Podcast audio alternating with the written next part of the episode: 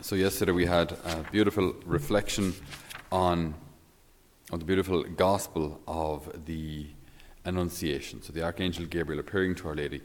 And again, we're used to hearing this gospel, but to hear those words as if for the first time through Our Lady's ears, what on earth it must have meant, you know, to be told that by this angelic creature, "Rejoice so highly favoured, the Lord is with you." She's deeply disturbed by these words, because obviously something supernatural is happening. And Gabriel continues, "Mary, do not be afraid, you have won God's favour. Listen, you are to conceive and bear a son, you must name him Jesus. He will be great and be called Son of the Most High." And Our Lady asks, well, I understood, or I discerned that I'm supposed to be a virgin. How can I be a virgin and be a mom? I want to do your will. I just am not sure how I'm supposed to do this. "The Holy Spirit will come upon you, and the power of the Most High will cover you with its shadow, and so the child will be holy." Okay, now if Our Lady understood what that meant, I'm not sure. I kind of have my doubts. Not that it's not a question of intelligence, it's just this has never happened in the history of humanity before, so it's unprecedented. So to have receive an answer like that and say, I guess Lord, you know what you're doing. You know, I don't know what that means, but you do. So may it be done unto me according to what you have said. May it be done unto me. Just what a stunningly beautiful attitude before God. When we experience things that we don't like, don't understand, don't want, but just to be able to say, Lord, I don't get it, I don't really like it, and I definitely don't understand it. But may it be done unto me according to your word. I trust you. And I trust that what you will, what you allow, what you give, what you take away, what you leave, I trust that it's all for the best. Going back to Job, no? The Lord giveth, the Lord taketh away. Blessed be the name of the Lord. So it's very easy to read these passages and think, wasn't it great for them? You know, and I'm really glad Our Lady got the right answer. And not really apply these things to ourselves many centuries later. Our Lady then goes to visit her cousin Elizabeth, and she brings this, she personifies this mission. What does she do? In her very personhood, she's bringing Jesus, right? She's bringing Jesus with her wherever she goes. And so she greets Elizabeth, and we don't know actually what the greeting was. Chances are it was probably the fairly typical shalom, so to wish the other person peace. So we can imagine Our Lady saying to Elizabeth, "Shalom." And then this joy fills Elizabeth at seeing her cousin, but also seeing her friend, this person she loved. And then this person is actually carrying Jesus as well. So they say that pregnant women have a certain glow, which is probably true. But how about having a certain glow? Because not only are you carrying a child, but you're carrying God. So there would have been just something so consoling and beautiful about Our Lady's presence. She was so full of virtues, but now in this case, it actually carries God incarnate. It's mesmerizing. It's just beautiful, absolutely stunning. So from the moment your greeting reached my ears, the child within my womb leaped for joy. Of all women, you are the most blessed, and blessed is the fruit of your womb.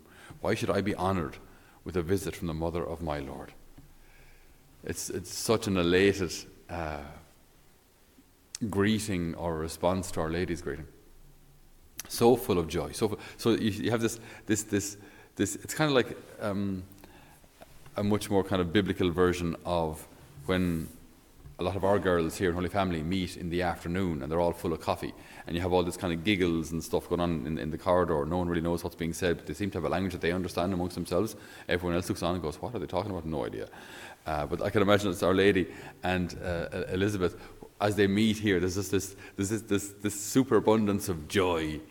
You know, it's just such a beautiful scene of pure love, of mission, of Jesus there in the center, of sanctity, of sorority in the correct sense of it, sisters walking with each other in faith. I wish, I pray, I hope that that would be our experience as well of inviting Our Lady into our lives, into our prayer. That she brings Jesus, that's the whole point, you see. She never brings people to herself. It's the last thing she'd want. But it's important that we do recognize her role and her rightful place without being afraid of exaggerating that. Behold, all generations will call me blessed, she says in the Magnificat. All generations will call me blessed. I think many generations are petrified to talk to her at all. So, behold, all generations will call me blessed. To recognize she is the mother of our Lord, as Saint Elizabeth says today. So she has a very particular and beautiful place within the church, which isn't in the slightest a threat to the redemption that we receive only through Christ. But I wanted to focus today, and just very briefly, on the last line of our gospel today. Blessed is she who believed that the promise made her by the Lord would be fulfilled. Blessed is she who believed that the promise made her by the Lord would be fulfilled. It's a line that's often used in women's ministry these days, and rightly so. So blessed is she who believes that the promise, whatever promise the Lord made to you personally or to us more generally through Scripture, blessed is she who believed that promise would be fulfilled. And it's interesting, if you do a Google search for biblical promises, there are lots of them. There are hundreds of different promises. So these are, when I say the biblical ones are, they're directed to the church, maybe they were directed to individuals, but the Lord can also speak very personally through them to you. And what a gift it is to be able to hear those words spoken in Scripture and know that they're directed also at me. And this is a divine word, this is a divine promise. This is God speaking, and to hold on to that confidence. Lord, you have said it, your word is true, this will happen. Now, we have to be careful here not to slip into a prosperity gospel either, in thinking that the Lord will bless us with, crops and that sort of idea, that basically the Lord is going to give us a lot of money. He might, but only if it's good for your soul. Only if it's good for your soul. That's not really what we're talking about here. We're talking about the deeper things, though, because at the end of the day, I was just watching. When I was a kid, I used to love Star Trek: The Next Generation, right? I used to find it absolutely fascinating for my imagination, right?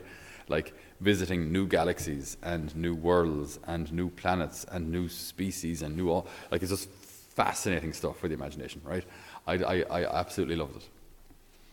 But I remember thinking not so long ago, because now they've kind of reinvented the Star Trek series with a series called Picard. I won't go into it. But I remember thinking, like, if we were to pray about this, does the Lord want us to go to further galaxies or whatever? And I just thought, I don't think the Lord cares even minimally about space exploration. I mean, I think, like, he's happy enough that we gaze at the stars and have all those kind of things, but I don't think he actually cares if we travel outside our solar system. I don't think he cares at all. It makes no difference to him, because the only thing that the Lord sees, the only kind of language he hears, is what is good for the soul.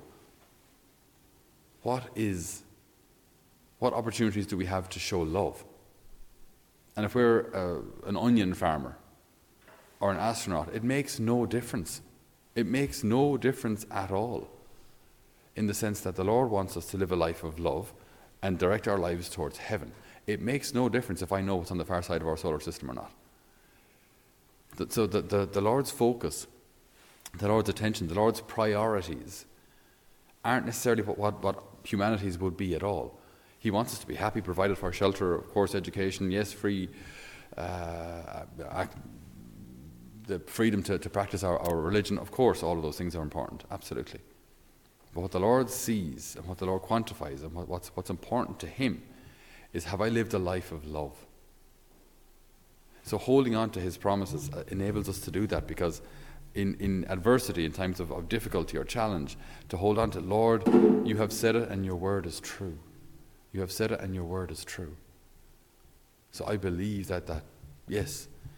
For example, you say in Isaiah, you will keep in perfect peace those whose minds are steadfast because they trust in you. Right, so Lord, you will keep my mind in peace if I trust in you. Matthew 11:28, come to me, all you who are weary and overburdened, and I will give you rest, says the Lord. Come to me, all you who labor and overburdened, and I will give you rest, says the Lord. So the Lord wants to give you rest. That's always going to be good for your soul. That's not a prosperity gospel, the Lord will take care of you.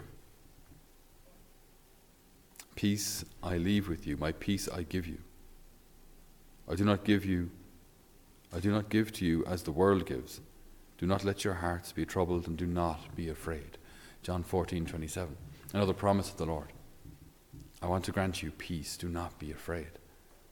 Do not be afraid. Proverbs 3:5. Trust in the Lord with all your heart and lean not on your own understanding. In all your ways submit to him, and he will make your paths straight.